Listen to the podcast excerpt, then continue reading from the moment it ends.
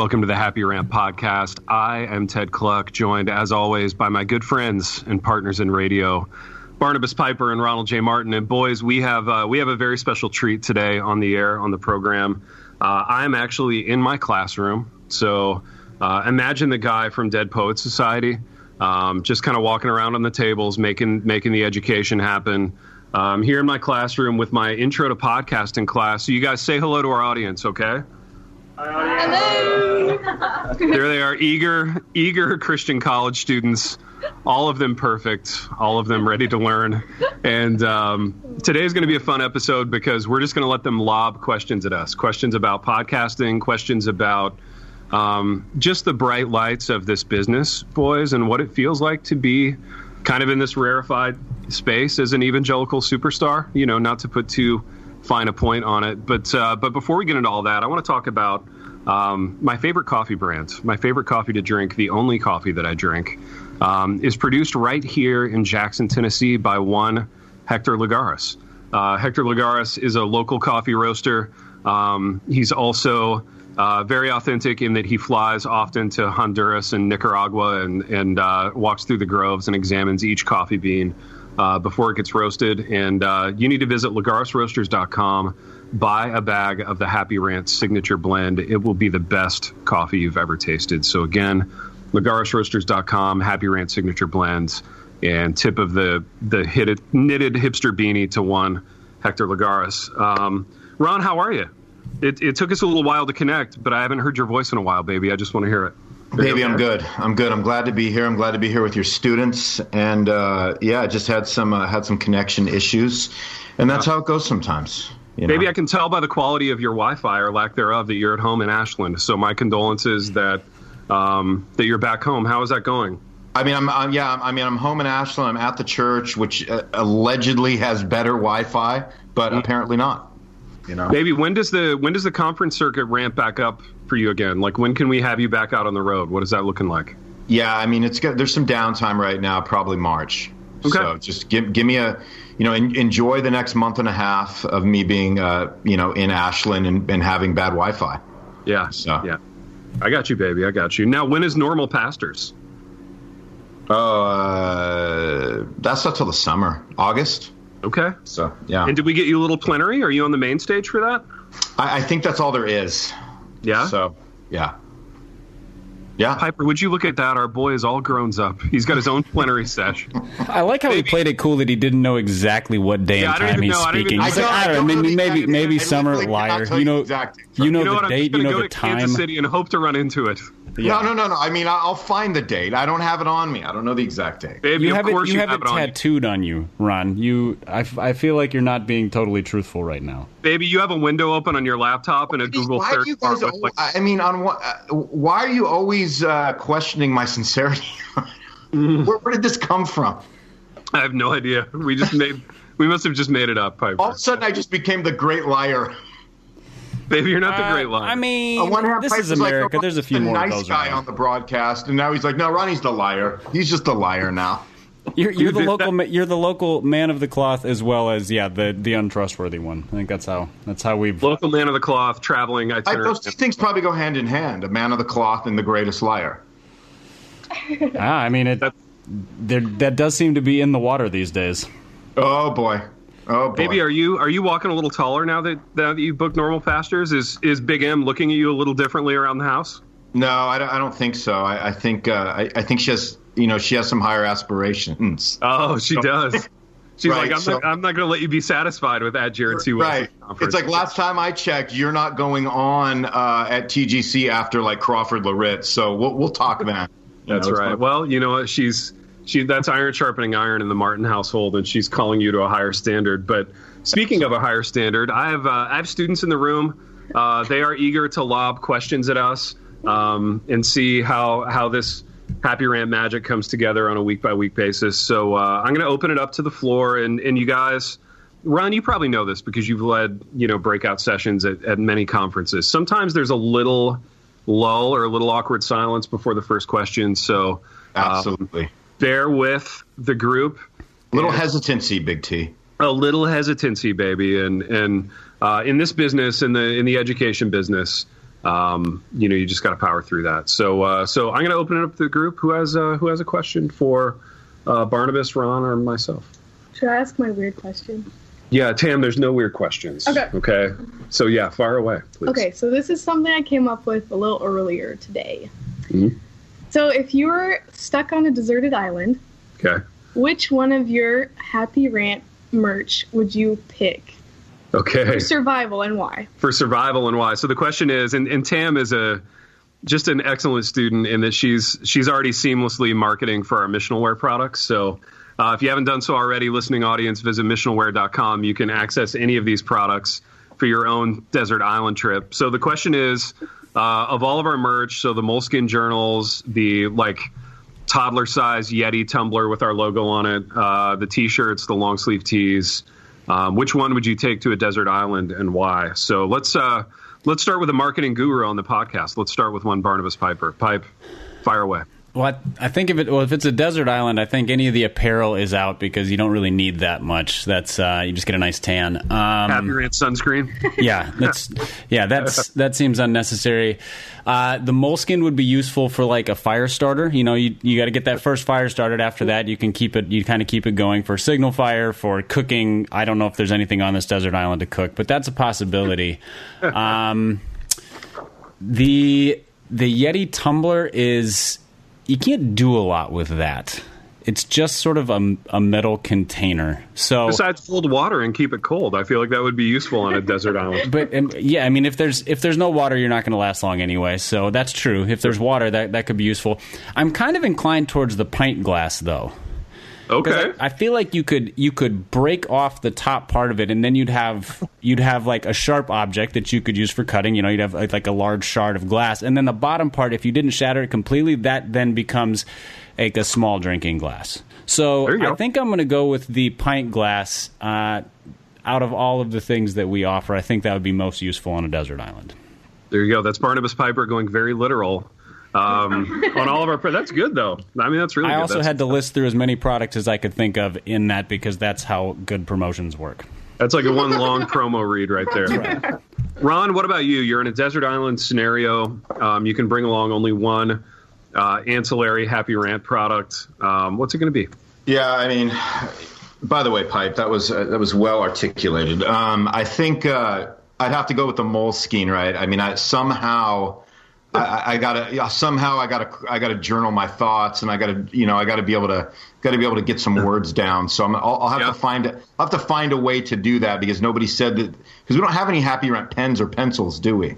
I, I, don't think we do, but we need that. So yeah, pen and pencil industry, if you're listening, have your so people. Some, somehow I have to like carve some like some magic like chalk somewhere in the island so that you I can start have like a pencil in your pocket. Let's say you got one in your in your pocket. Oh, like, then it's a no brainer. Yeah, I would, I would just have the I just take the moleskine and I would write really tiny print so that all the years I was there I could I could fill it all up and still have room to spare. Baby, do you think that you and I, after we get off the island, could get another like together book deal to publish our our moleskine? Oh, uh, well, I mean, I mean, is that is that even a question? I mean, do you think do you think that maybe Zondo would want to put something like that out, baby? Not Zondo. No, we're oh, we're o for our lives with Zondervan, but I think we could get another another publishing house to put that out, and there may be another trip to Toledo in it for us. Yeah, finding finding God on the island. Finding God on the island. I love it. I love it. I've already got a prop together, baby. I'm. Right. Is, is, it already done? Did you already send it to Wolves? Are we good? I already sent it to Wolves. I already sent it to Wolves. So the Moleskine for Big R for for me, boys. Um, gosh, I don't know. Uh, I feel like you guys are more. Piper would definitely be like the most resourceful. Like, did you guys watch Lost? Did you ever watch the show Lost? Of course. I did. Yeah. I was oh, never sorry, a Lost guy. I was at. I, I, watched 24 instead. I realized that they was. It wasn't an either or, but that was my that was my viewing yeah. pleasure. In no, I get days. it. Back then, there kind of was an either or. I think with those two shows, but Piper or uh, Ron, which Lost character do you think Piper would be? I think he would be like the main guy. Don't you think? The guy. Yeah, the, I think that's good. Doctor. Yeah. What's his name? Yeah, Jack. the dude from Party of Five or whatever. Yeah, yeah, that guy. Jack. He, yeah. He'd be Jack. Jack's like getting stuff done, being super resourceful. Um, I don't know which guy I would be, but I wouldn't be Wasn't that. Wasn't there like a, a weird prophetic old guy? Yeah, there. Yeah, there's a couple of those guys. Yeah, yeah. I, I feel John. like that you might have potential for that, Ted. I'd be weird prophetic old guy. I mean, I did. I, you, I think you could pull it off. Yeah, I can live with that. I'll I'll take that. So, in in that vein, I think I would go with the the, the Happy Rant long sleeve tee. Yeah. Uh, it's one of the it's one of the favorite products of ours that uh, that I have. It fits really nicely. The arms stay really long, like they don't shrink in the laundry. Um, I just like it. Is that a problem on desert islands? Shrinking in laundry? I feel like if I if I do the laundry like in the in the river or whatever, I could I could it, will retain its shape, and um, you know it's nice and long.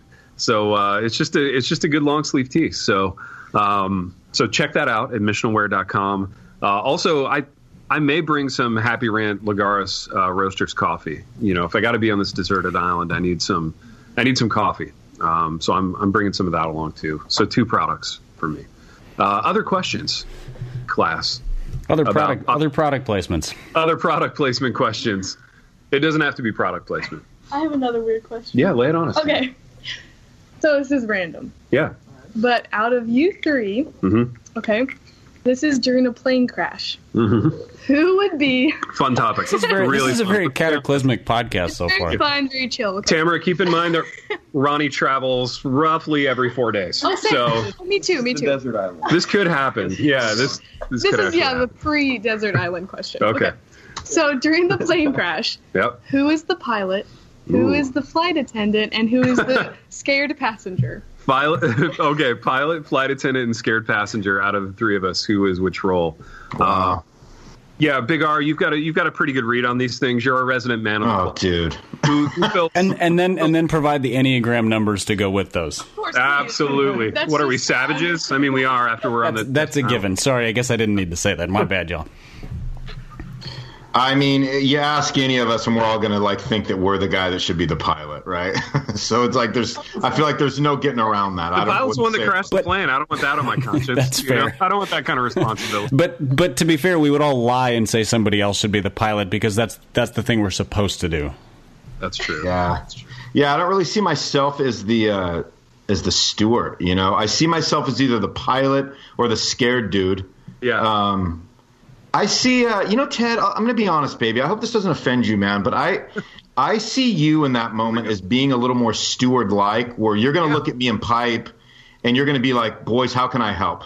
Baby, I literally was going to say the same thing. Like I've always kind of, I've always kind of seen myself in that in that steward role. Yeah, yeah. Like somehow, this is what I mean. You're, you're going to make peace real fast with our impending doom, and you're, you're going to be like. Peace yeah, you're going to be like, how can I help you guys? Like, you know, the Lord's going to save us. We're all going to be face to face. You know, know Him as we've been known here, glass darkly, all that stuff. Like in a matter of minutes, like you're you're going to be like preaching scripture to us, like everything's good.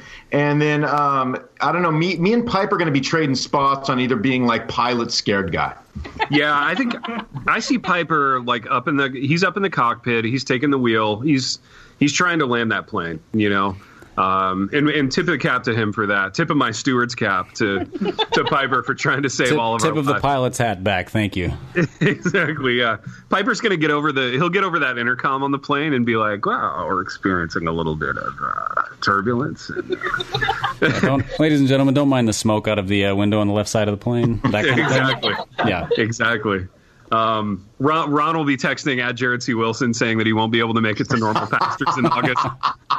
Cancel all my conference bookings. Doggone it. Um, yeah, I think uh, I I think that's pretty accurate. You know, I th- I see Piper flying the plane. I see I see Ron and I kind of kind of being being steward slash scared guys. But. Now, did we? Is it my fault that the plane is going down, or did, was there like engine failure? I don't like. I'm not Let's sure how comfortable. Failure. Okay, that, in that case, I'm okay with this. I I'm not yeah. totally comfortable taking the blame for everybody's impending doom. Although Ted, you're handling it wonderfully.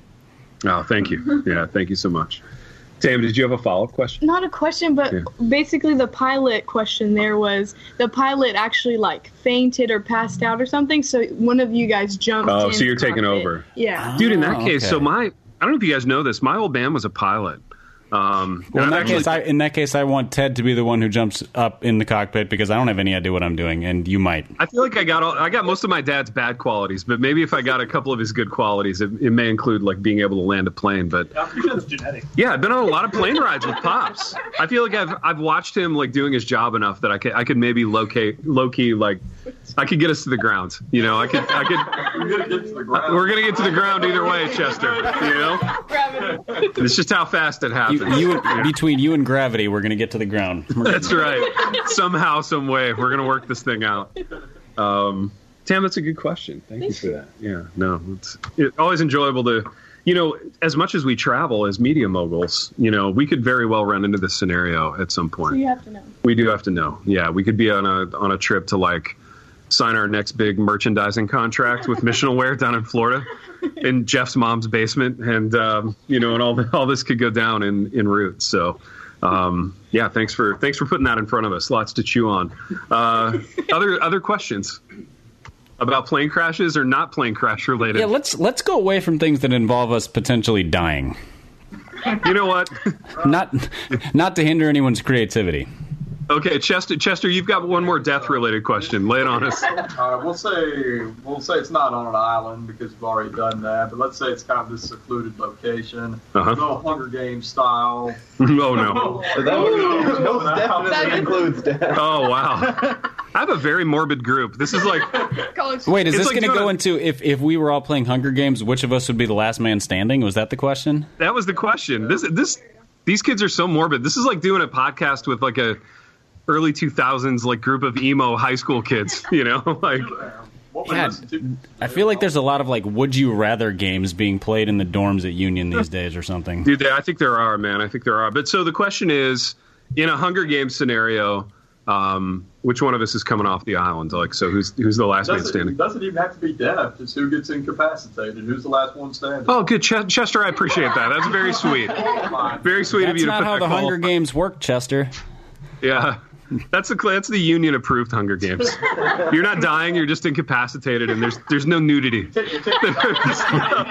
Yeah, no nudity or alcohol in this Hunger Games, and no nudity, and no only alcohol. maiming. Hunger Games, no killing. No dancing. Sure, you know, yeah, no dancing. Nobody's dancing their way off the island. There's no dance fighting, so that that can't be a thing. Um, I don't know, man. This is a tough one. Piper, do you have do you have thoughts on this? And and hear me when I say I don't like to think of you guys in this context. I don't want to be I don't want to be fighting you two. All right, so if we were going to list the advantages for each of us, uh, Ted is a former boxer. That's a significant advantage over Ron and myself, who I don't believe I'm leaving anything out of Ron's biography to say that he and I are not trained fighters in any way. Correct. Um, Correct. So that that is an advantage. Uh, I'm a few years younger, which means I might be more spry than these guys in terms of like Oh, just recoverability after taking a beating from Ted. Um, that's Piper, my- I'm going to say I like you in a foot race though. Like if we had to run off the island, I think you would beat Ron and myself. So yeah, basically, I just run until you guys are tired, and then like hit you with something heavy, just to maim you. Again, no killing. Um, I yeah. So Ron, what are your advantages? Dude, I don't. Defend yourself in this scenario. I, I'm just. I'm dead. I'm You- dead. Uh, You needed you needed somebody to like step up and be like, I volunteer. I volunteer. I feel like Ron would have. He would have the fewest calories to burn off Piper because he's he's always dieting. And That's true. if this was a long term thing, he he's gets at work, he is but- more used to living on next to no food than either of us. We would be severely like that would be severe hardship for us. Dude, for Ron, would, he's but Ron like could subsist on like the nuts and berries and. I do. If I could just find some nuts and berries, and I could find a It's a good hipster hiding feast, place, baby. I mean, I could last for a long, long time. So Yeah, so Ron, it needs to be a long term conflict. He's playing the long This needs to game. Like a Yeah. Ron's playing the long game. He's like he's like Katniss Everdeen in the Hunger Games, and that he's he's gonna hide in the tree for a few days. You know, he's gonna eat the leaves and and you know come up with a plan for a bistro to open in Ashland after he gets back. You know, call it call it Hunger Games the bistro, and um, Maybe I'll open it on the island, baby. maybe you could open it on the island. Pipe and I could visit and talk about how how there's nothing on the menu that we right, like. we still won't eat this stuff. Exactly. Exactly. Well, you know what? Maybe I, I think we've come up with compelling arguments why all three of us could win. If it comes down to fighting, I win. If it comes down to running, Piper wins, and if it comes down to like subsisting on like hipster twigs and berries, then Ron wins. So I think you know, way to I keep feel it so affirmed. It's kind of Exactly. a it's kind of a choose your own adventure, really. It is. It's like that new movie on Netflix, which I'm blanking on the name of. Bandersnatch. Bandersnatch. Have you guys seen it? Yeah, it freaked me out. Really? Yeah, I didn't realize it was interactive, and Yeah. the controller just starts shaking on the desk. Dude, that's crazy. What? Interesting. I gotta watch that. What's the other like big Netflix thing that just dropped with Sandy Bullock in it? Uh, Bird Bird Box. Box. Bird Box. Was that good? No. Depends on who you ask. yeah, Have you ever seen The Happening? I haven't. That movie basically came out like 10 years ago. Basically, people were just. It's an M Night movie, baby. Oh, is it an M Night Shyamalan movie? Yeah, it was like his uh-huh. it's like his worst vehicle of all time. Oh no. Uh-huh. Wow. Oof, that's rough, especially for Dude, it's. Mark Wahlberg and it's Shammy, Uh-huh. and it's bad. Yeah, it's, Oh, it's it's like a travesty. You have to see Oh. it for how bad it is, honestly. It came Baby, out, I might it came watch out it. like a decade ago, so I don't think I'm spoiling anything. Yeah. The first half of the movie starts off really interesting. Like, why are people killing themselves? It's a very interesting premise. Yeah. And then it's the plans. Dude, that was during that little window where it was during the little window where Marky Mark wasn't cool. Because like he's gotten he's definitely yeah he had Marky Mark and the Funky Bunch. Like that was a good moment for him, and then he had like a few years in the early 2000s where it was not great to be Mark Wahlberg, and now it's amazing to be him again.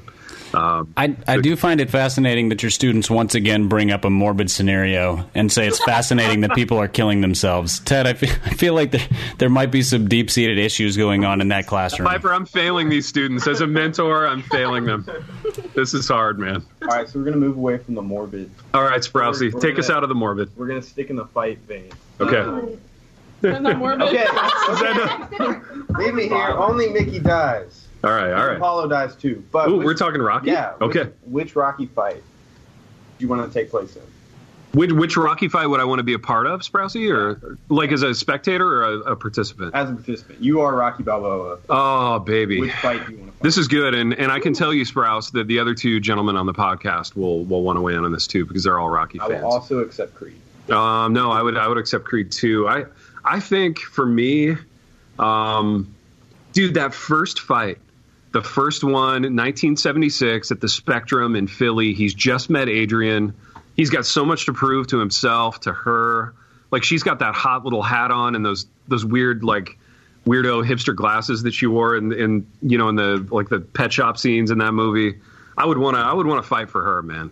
Um, so I'm, I'm thinking Rocky one against Apollo Creed, million to one odds. Nobody thinks I can even survive two rounds, and I go the distance. I take the great Apollo Creed the distance. Still lose. Um, I still lose the decision, but uh, I've proven to the world and to myself that I'm not a bum. Um, so I'm taking I'm taking the first Rocky fight. So boys, sorry to take the best one, but uh, thankfully you've got like eight movies left to choose from. So Big R, you're a you're an aficionado. You're a student of all things Rocky movie. Which uh, which which fight would you want to be Rocky in?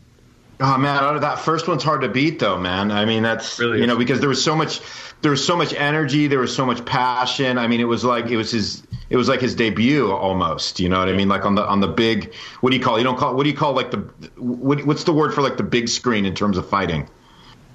Oh yeah, I don't know. I don't know. Like the major leagues, the yeah. whatever you want to call it. Yeah, yeah, yeah.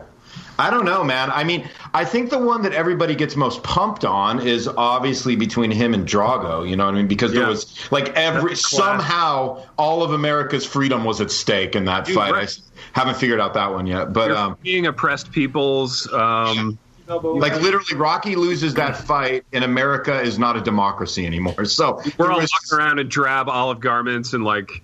Yeah, you we all turn. We turn. It's all. Turn, it all goes Russia and Siberia and America if he loses that fight. So yeah, there's a, there was a lot hanging on that, and I think uh, that one's hard to beat because again, this was all mid '80s. Uh, Sylvester has a big budget for a movie, so there's Yep. a lot of sparkle and there's a lot of glitter. And I Ian, love that, dude.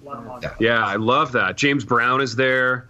and he's Um, all super slick. Like he has, the, he's like fully immersed in oil for like two Dude, hours. he's immersed in oil. He's hairless. That's his most like jacked and steroidal too. Literally has peppermint essential oils just dripping off of him for like an hour. Dude, right? And if you cut him open, like just pure steroids and growth hormone come like tumbling out of his veins. He Like, paved the way for he paved the way for all the steroid use of the uh, 90s and 2000s. So Oh, that that's right. he, he did everybody a great service. he was a pioneer, baby. I mean, he was a pioneer. He was the first of his kind. Piper, what about you? Which uh, which Rocky movie are you, uh, or which Rocky fight are you taking part in? Well, you guys, you guys stole the good one. So I'm going to go with the main fight from the first Creed movie. So the one where he fights. What is the guy's name? Is it Pretty Conlan? Ricky Conlan. Yeah. pretty- Yeah. So that I think I think that one just because it it matches the original like the original set of Rocky movies for for story for plot line for kind of rising from nothing. He proves something. He also doesn't win. Um, but yeah, it's I, I think I would go with that one. Plus, it's in Liverpool and he's fighting a guy with a cool accent, and so that's fun too. Dude, plus that Tessa good- Thompson meets you in the hotel the night before the fight. I mean, yeah, there's there's a lot of good things happening in that in that particular fight. There's a lot of good things. out. Seth Orton, that comment was for you, baby. Yeah, I know, I know, man. I know, it. I a know. it. little bit of a rocky opinion. I was Okay. talking to a few of my friends about it the other day, and it's definitely a hot take. I've never met anyone who dares this. To me, Rocky Three is clearly the worst Rocky movie. Chester. It's not even really close to me. You're So Ch- many- Chester. You got to be careful with your Rocky opinions because Ted will give A's to everybody except people with bad Rocky opinions. Chester, that's the sound of you failing the class. so, give, me a chance to defend. Baby, nobody fails classes anymore. We already covered it. yeah, we already talked about that. I can't do that. I, and by I can, fail, I, I mean can see, minus. I can Yeah. see Ted writing a letter on Union letterhead to Chester's parents saying, "This is why your son failed," and then quoting his Rocky opinion, and them just being like justifiable. Yeah, they're like, you know what, Professor Kluck, this is hard to hear, No, but I agree. Don't get me wrong, I love the Rocky movies, but there's just so many little things about Rocky Three that does that just don't add up. Like, so he finds out uh, when Clubber challenges him that Mick has basically been hand-picking his opponents Yeah. because he basically didn't think that Rocky could beat someone like Lang because he wasn't a killer like that. And I'm thinking to myself, he literally went the distance with Apollo, Apollo Creed, Creed. who's basically considered the greatest fighter of all time in that universe, and then later beats him in the next fight. And you feel the need to go handpick his opponents because you don't think he's that good. Chester, can I speak to that Yeah. momentarily? Yeah. Okay. Yes, Professor. That was, yeah. I'm going to bloviate. I'm uh, I'm taking my glasses off and gesturing dramatically with them. Stand- chewing on the little- standing on the table, staring into the middle distance. Here we go. That's right. That's right. Chester, what what was happening in that scene was that Mick was just caring for his fighter. He was trying to protect his friend, right? And he knew that um, fighting, boxing is a hurt business, and uh, he wanted to navigate his fighter through that with as as you know little pain and suffering as possible. So I think it actually, rather than making you know, for this kind of inauthentic Rocky experience, I think it adds like layers and nuance to Mick's character where you see that he really does care for his guy. You know, he's not just in it for a payday. Yeah, that's fair. But Uh-huh. if you're the uh, heavyweight champion, aren't you required to fight the top challenger once or twice a year? Dude, right. So that's the that's really the conflict that drives Rocky 3 is this whole like Rocky has sort of gotten complacent, right? I mean, he's got his Ferraris, he's got his huge house, he's got the statue there in front of the art museum. Um, I think he even drives one of his cars angrily, which is a great Rocky montage thing. Rocky gets in a car and begins like, you know, slamming the stick shift into gear and just driving around angrily through the streets of Philly. Um, but yeah, that that fight it was really about like, do I really have what it takes to fight everybody? You know, can I take on all challengers as is befitting of a champion? And I think the thing I love about Rocky Three, and Ron, you weigh in on this one because I know I know you you like the movie. Baby, Uh, hold on. I got I got something to tell you about that. Yeah, lay it on me, baby. I've never seen Rocky three before. Oh, I'm really upset now. Ron Martin. Wow. No, Rocky Three is great, baby, because you are you familiar with Mr. T from the '80s? You know what? I, I probably need you to refresh my uh, my memory. Uh, Okay. Was he the guy from? I'm joking. Of course, I know who Mr. T was. Oh, okay, good, baby. Because I was ready. I was ready to refresh. I mean, are you are you are you accusing me of never having seen the A Team? yeah, never having like been alive in the 1980s, so of course you've seen the A Team. And um, But I never saw Rocky three, and I don't know why I didn't. It almost seemed like I couldn't take it serious enough because it was Mr. T. So for Yeah. some reason, I've just never seen it. So there's still like it's kind of like it's kind of like Pipe having never seen Lost. So Yeah. you should be like you should be like real envious of me right now, knowing that there's a Rocky movie I've never seen. dude, yeah. So the great the great thing about Rocky Three is is Mr. T's character. You know, he's really ahead of his time in that he like you know, he goes into the race thing a little bit, and he calls out like, Oh, does. yeah, he calls out Rocky at his big press conference to unveil the statue. Yeah. and he like he he like plays the race card a little bit and he gets real aggressive with like with Adrian with Rocky's wife and and that like flips the switch for Rocky. oh, baby, I'm, I'm watching it tonight. You've Baby, watch it tonight. Text me throughout. Um, just let me know what you're thinking about it. But um, So it was but way so- ahead of its time, man. Just dealing with issues that we're all dealing with today. Dude, I mean, right. really, all we need to do is go back and watch Rocky 3, and all of our questions are going to be answered. It tackled the tough issues. But I it really haven't- did. All of our dilemmas Yeah. solved. I haven't gotten to my real blasphemy when it comes to that movie. Okay, Chester, lay it on us. So I love Mr. T. I love him in A Team, and I love Uh-huh. who he is as Just as a person. I- Just as a person. You know what? I love his heart. He's a lovely man. Yeah, Yeah. his he is by far the worst fighter that Rocky fights in the entire series. Mm. I mean, I think that's Wow. completely fair. He has no jab. Of course, you think it's fair. It's your opinion. That's that's how opinions work. of course, you think it's fair. It's your opinion. But um, he's probably the worst fighter he fights in the entire series. He has no jab. Rocky beats him more easily in the second fight than he beats anybody else in the entire Mhm. series. Beats him in three rounds. Mhm. Thirty Um, minute training.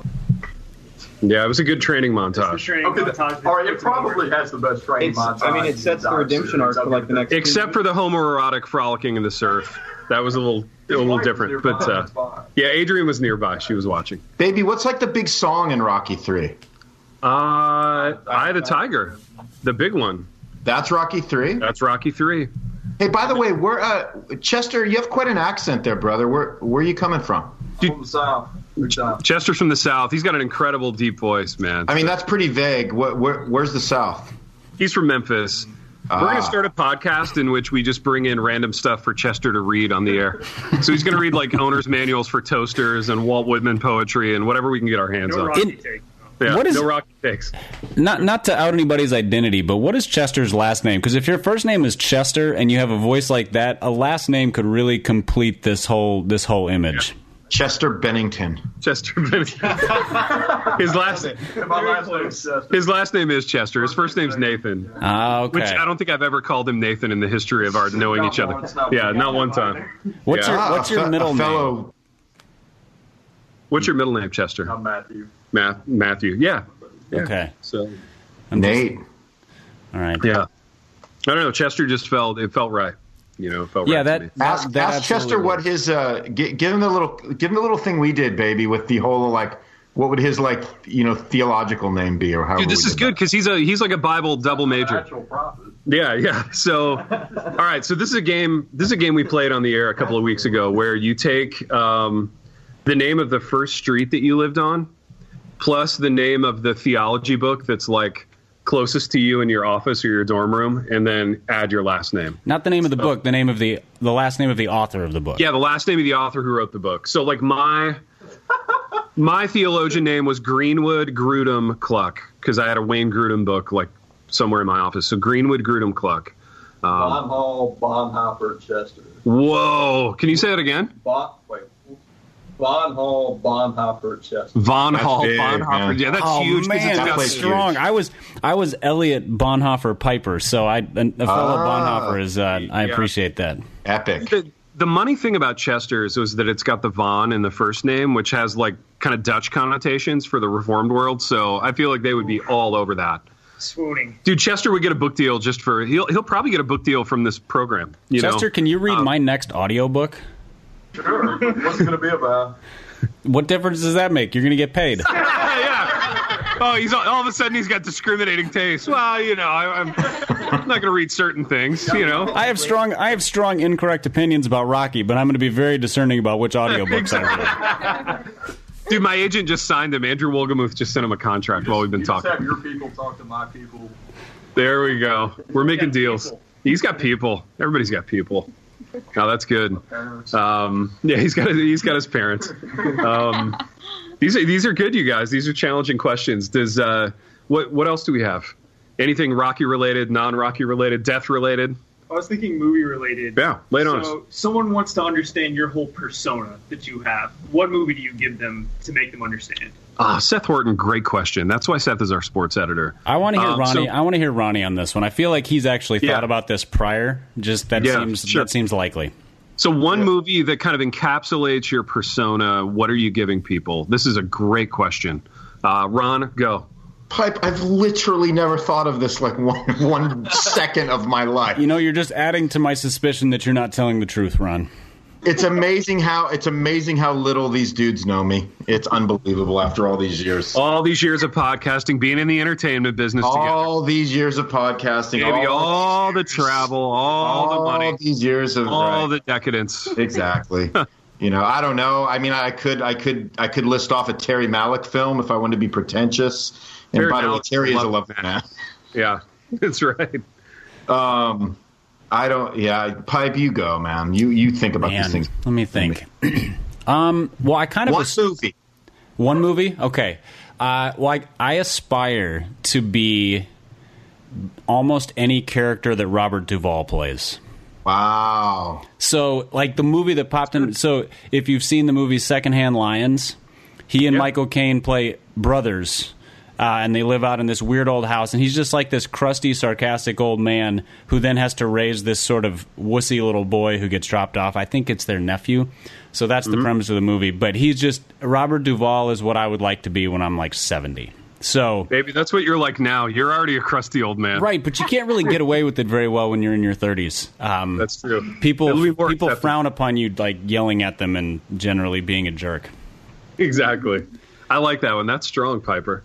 Ron, have you thought of one yet? Well, like just like an actor that I wish I was. No, no, no, no. a movie. A, mo- a movie. either either the movie can can describe you or like a character from a movie who who sums you up. Oh, dude. I go ahead.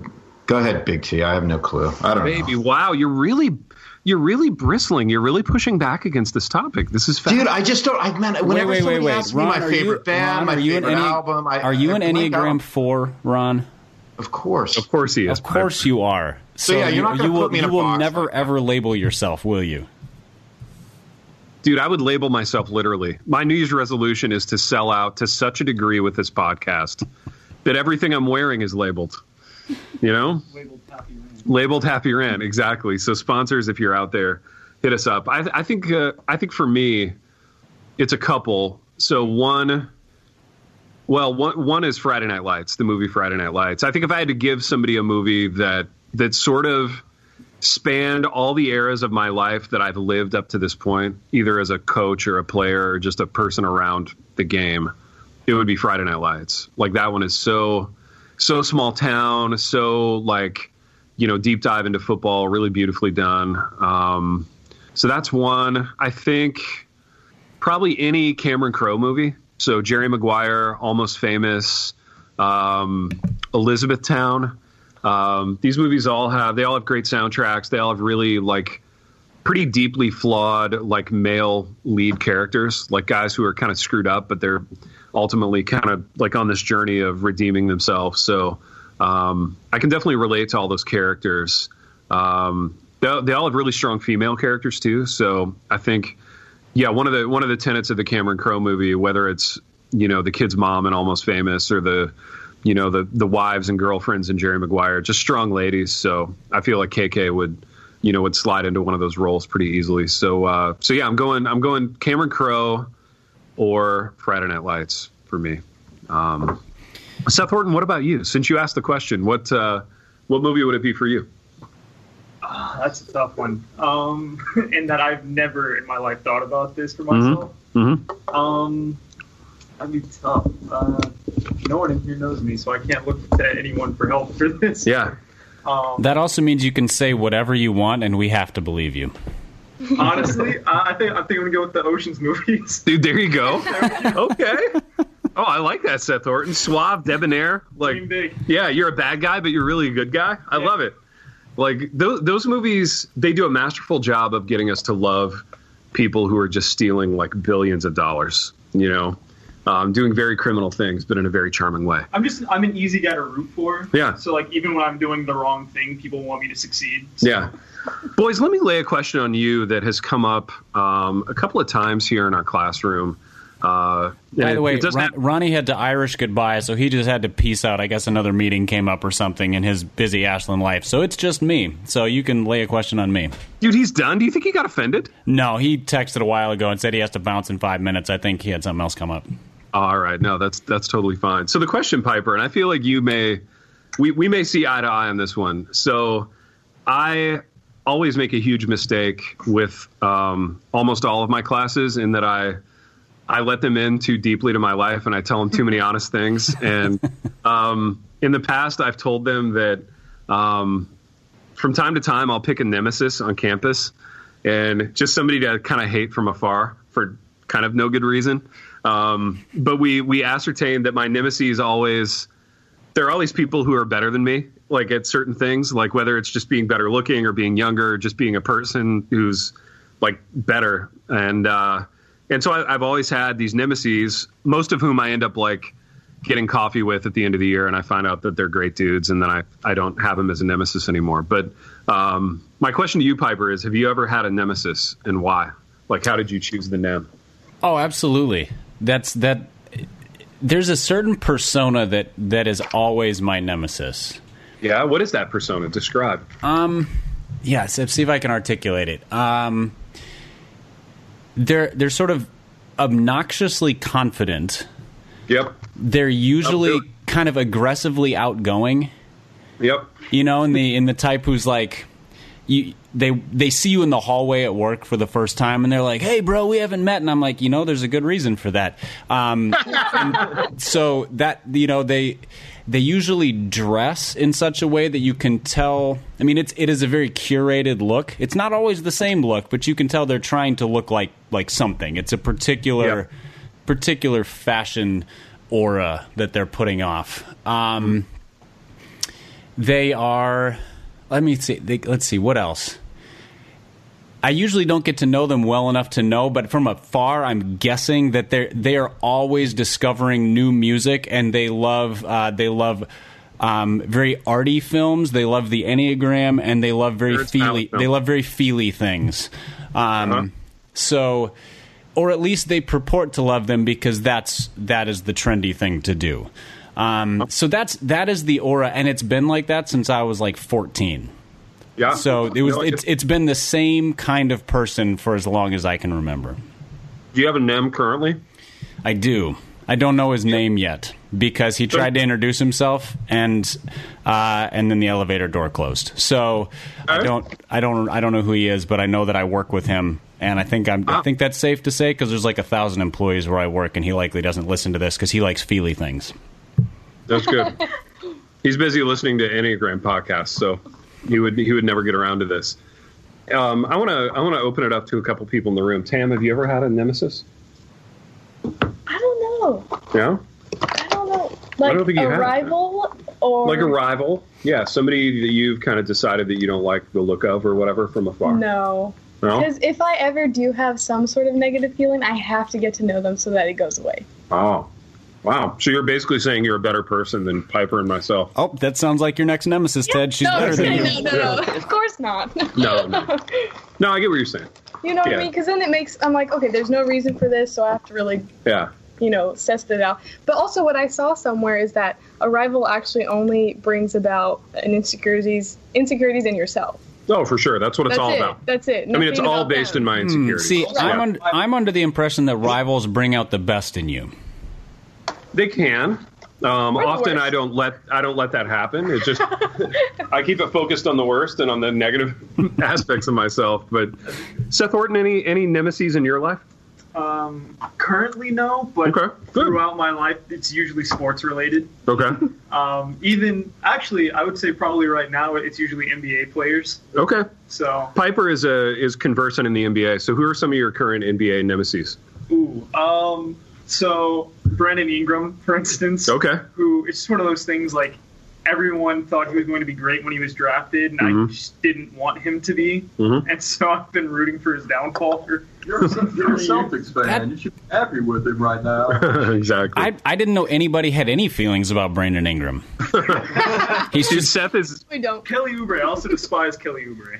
He's just a jerk. again. Like neither of those guys do anything to elicit feelings. They're they're just sort of nothings when it comes to basketball. Like Kelly Olynyk. Yeah, and I love Kelly Olynyk, which is why I hate Kelly. Piper. I think you're I think you're forgetting something really fundamental about college, and I'm sure it was true for for you and me when we were in college. Is that you you have the time to like really care about the NBA at that level. You know what I mean?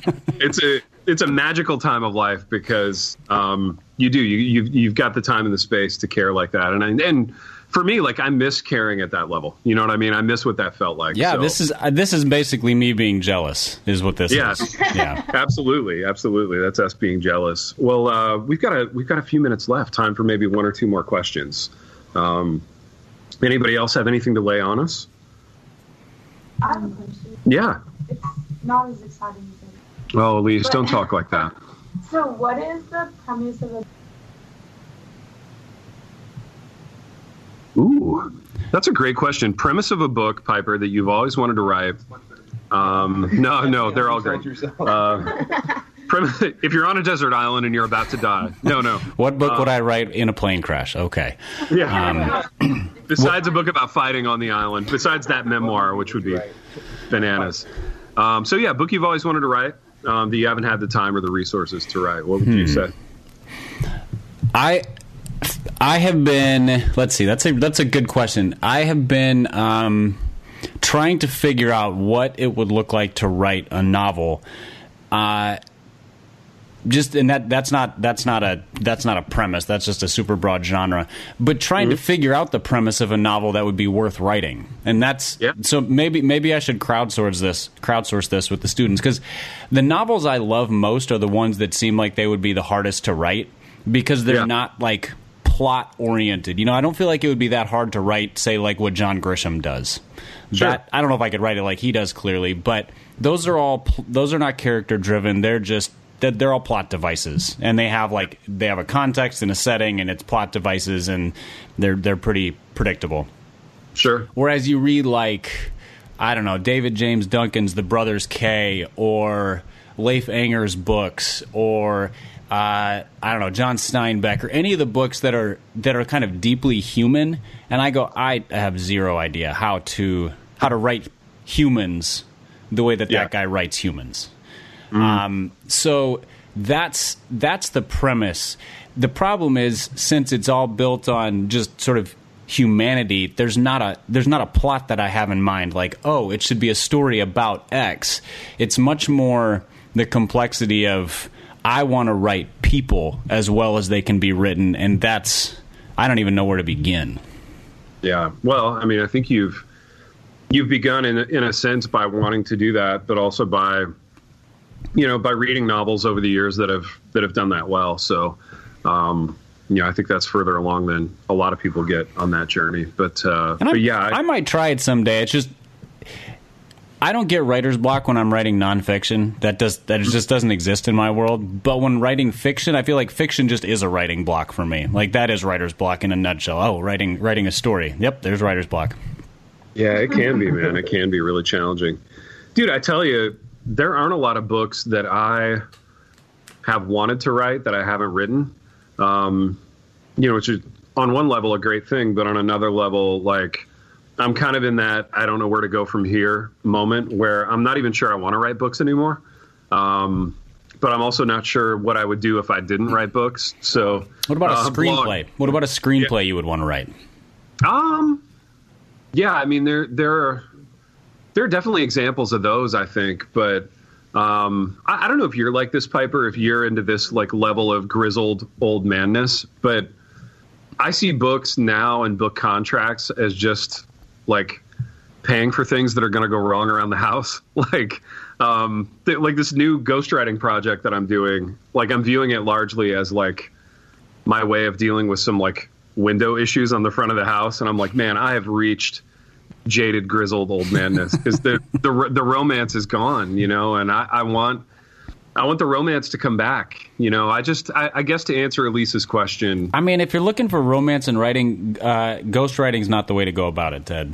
dude, no, it isn't. But it's a good. There's a good buck in that racket. You know That's what I mean? I mean, yeah, no, that's Yeah, it's a good hustle, but not. it is a good hustle, and and you know, my, I guess my view on it is, I, I gotta say yes while the phone is still ringing. But, but yeah, I, I guess to answer her question, I would want to do whatever project would like bring the romantic feelings back. You know, whatever prospect or whatever project would like um, really get me into that place where I'm thinking about the book all the time. I'm loving the characters. Do you think any author who's written multiple books still feels that? Or or is it always like is there always just sort of a like this is the work now mentality? And I don't mean that in a Yeah. like I think of work as a good thing. So that's not a No, I negative statement. I agree. Yeah, I just yeah. I feel like once you're once you're past, you know, maybe book 2, you're it's it's like being in a long-term relationship. You get out of the newness stage, and then you're in. You're, you can still be in a really good place, but it's not like new and exciting all the time. You know what I mean? I Yeah, feel I like totally writing writing is a little bit like that. No, I, I totally agree, and I think you know part of part part of the thing with a career like that is that it is it is sexy. You know, it's it's it's not like digging ditches or whatever. There is the sense of like people are interested in it, and it's fun, and it's fun to talk about at parties and and all that stuff. But um, but yeah, all that is definitely gone. Um, I still do enjoy the act of making sentences. Like I really like to write a good sentence. I like to write a story and tell one. But um, but yeah, I I guess to answer your question, I want to believe that even an older writer who's done a lot of books can get that feeling back at some point for a certain project. You know, Yeah. Um, because if the answer is no, then I guess you know, I guess I can be thankful for having had that feeling before, and I can be thankful that like the phone is still ringing, but I can kind of stop dreaming about feeling a certain way. You know what I mean? I, I kind of wonder if some of the when you when you get into publishing as as work or for money, I think that almost is inherently at odds with writing for just sort of the joy or the romance of it.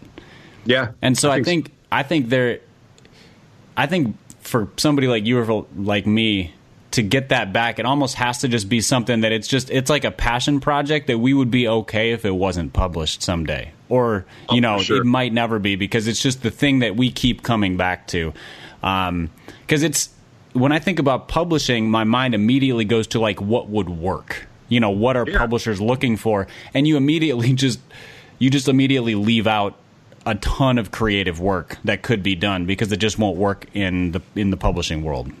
dude right. You start thinking about what would work. You start thinking about who do i have to involve to make this happen? And you know the the kind of joyfulness and the romance kind of goes down exponentially with each person that you add to a project and you know whether it's editors or publicity people or whatever.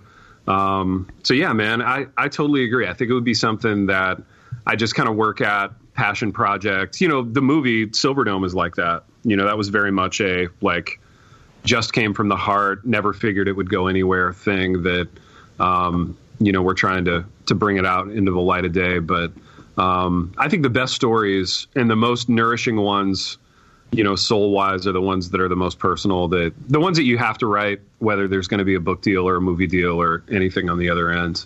Um, and yeah, after you've done that a few times, like I, like I hope that comes back, you know, I just hope like that personal feeling comes back at some point. But, uh, but yeah, really good question. That is a good question. Yeah, that was a that was a great one for sure. Um, Piper, do we need to wrap this program? We've been going almost an hour. I mean, I'm, we- I'm happy to stay on as long as people have questions. I'm not I'm not in a rush to go anywhere. Do we have one more, frivolous or serious? Yeah, ask one off of hers for sure. Do you feel like that's kind of like your natural of being what you actually want prior to invest? Like passion that you're the work rather than what you need or you people Yeah. want you to do. Yeah, so this is something we talked about off the air pipe with the class. It- how I think the media and like movies and TV they condition us. Ted, could you repeat the question? It was a little fuzzy. Yeah, the question was, you know, is is passion like your undergirding sort of uh, metric for whether or not to do a project? And something we talked about off the air was how the media makes you know, single-minded devotion to the art out as like the sexiest thing. So like Jackson Pollock's in a room slinging paint against a canvas, and his super hot wife comes in and says like, you know, I've cooked you a five star meal, and then I'm going to drag you into bed, and he's just like, no, you know, get out. Like I'm devoted to the work, and you know, so that's viewed as like the best thing. You know, the most ideal thing is this single minded, passionate devotion to the work. But in reality, when you're a husband and a dad, like, you know, homeowner, and I mean, all these very much of the earth kinds of problems of how am I going to pay my bills and what needs to be fixed around the house, like, projects take on a real utilitarian kind of bent where you're like, yeah, in a, in a perfect world, I would really, really want to tell this story. But in the actual world, I kind of want to tell the story, but I really need ten thousand dollars, so I'm gonna I'm gonna go ahead and do it anyway. You know what I mean? Right. Has that been your experience? Yeah, I think I think it's uh, it is a myth of privilege that you get to do what you are most passionate about and make a living doing it. Um, Yeah. If that happens, you are in an exceptionally privileged position. And I don't mean that privilege is a negative thing there. I just mean it's rare. Like that's a thing that only happens for some people, which means that you need to, like, you have to carve out room for the passion. That's it's it's it's what people have called hobbies in the past. Those are the things that Yeah. that you're excited about. But you also have another job, and I know that there, like, there's a generational mindset that that says we have a right to do what we are passionate about and get paid for it. Um, Yeah. and reality and that mindset just don't always match up very well. Um, I Yeah. I would love to just do stuff that I'm excited about and have somebody hand me a paycheck for it. Um, Yeah. but but even in that realm, like there's still just a grind and a hustle to it in terms of I mean, if, if you want to be a, be a writer for a living, what you're forgetting is the amount of time you have to spend pitching the stuff that you write. The amount of time you Yeah. have to spend negotiating, the amount of time you have to spend chasing down people who didn't pay you on time. And I mean, that's just writing. The same is true for any sort of freelance work. And so Yeah. I I don't think passion should be the driving force in decision making on the work that we do. And mm-hmm. once you're responsible for other people, so I have kids, Ted has a family, the the the metric changes dramatically because now you your responsibility is for those who need you. Um, if you're single and unattached and have nobody who is responsible, like you're not responsible for anybody, you probably have more freedom to take risks. And Yeah. and so but and so it just becomes it just becomes this this this equation of like what is best for the responsibilities that I have as as an adult and in any context like I've always tried to carve out room for the things I'm passionate about but it it ebbs and flows like it's been 2 years since I've written a book I'm Yeah. just I'm just getting into one now because the last 2 years have just not been conducive to passion projects Yeah. but but now now I can do that a little bit more. And so I think it, there's just that ebb and flow to it. I don't know if that really helps answer the question. I hope it does. No, it does, and I think that's something that, as college professors, we should be a little more like explicit about with our students. You know, everything everything around here is so I, ideological and and kind of pie in the sky that you know I think we we do our, ser- our our kids a disservice if we don't tell them what it's actually like to make a living and and part of that is finding the projects that that bring in the most passion but are the most practical.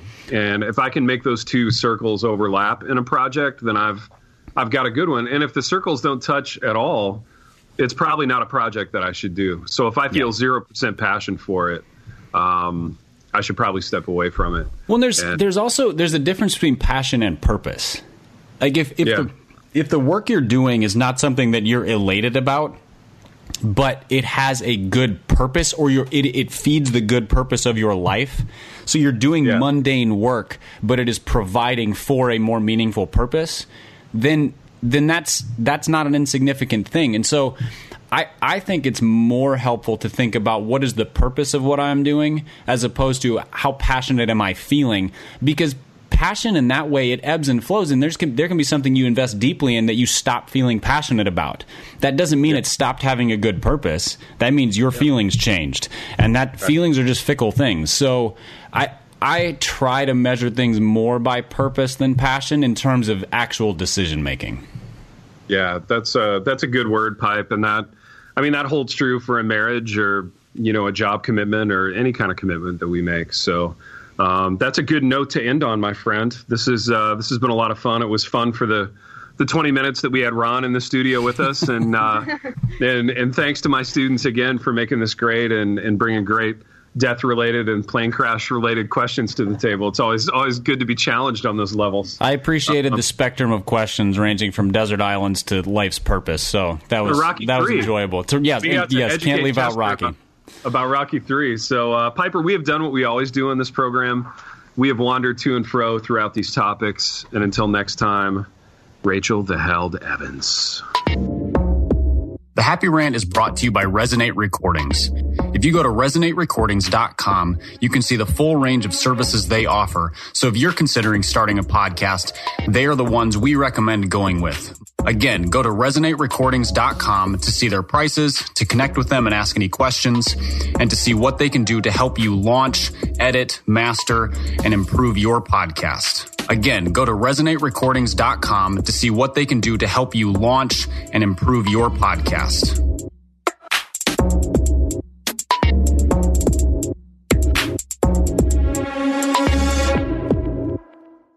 There's no better way to start your day than spending time in God's Word and in prayer. Don't know where to start? We have a free daily prayer podcast created to help you do just that. The Your Daily Prayer podcast delivers a thoughtful devotional and timely prayer to you seven days a week. Gain inspiration, faith, and encouragement with daily messages in 10 minutes or less. To start listening now, search Your Daily Prayer on your favorite podcast app or visit lifeaudio.com.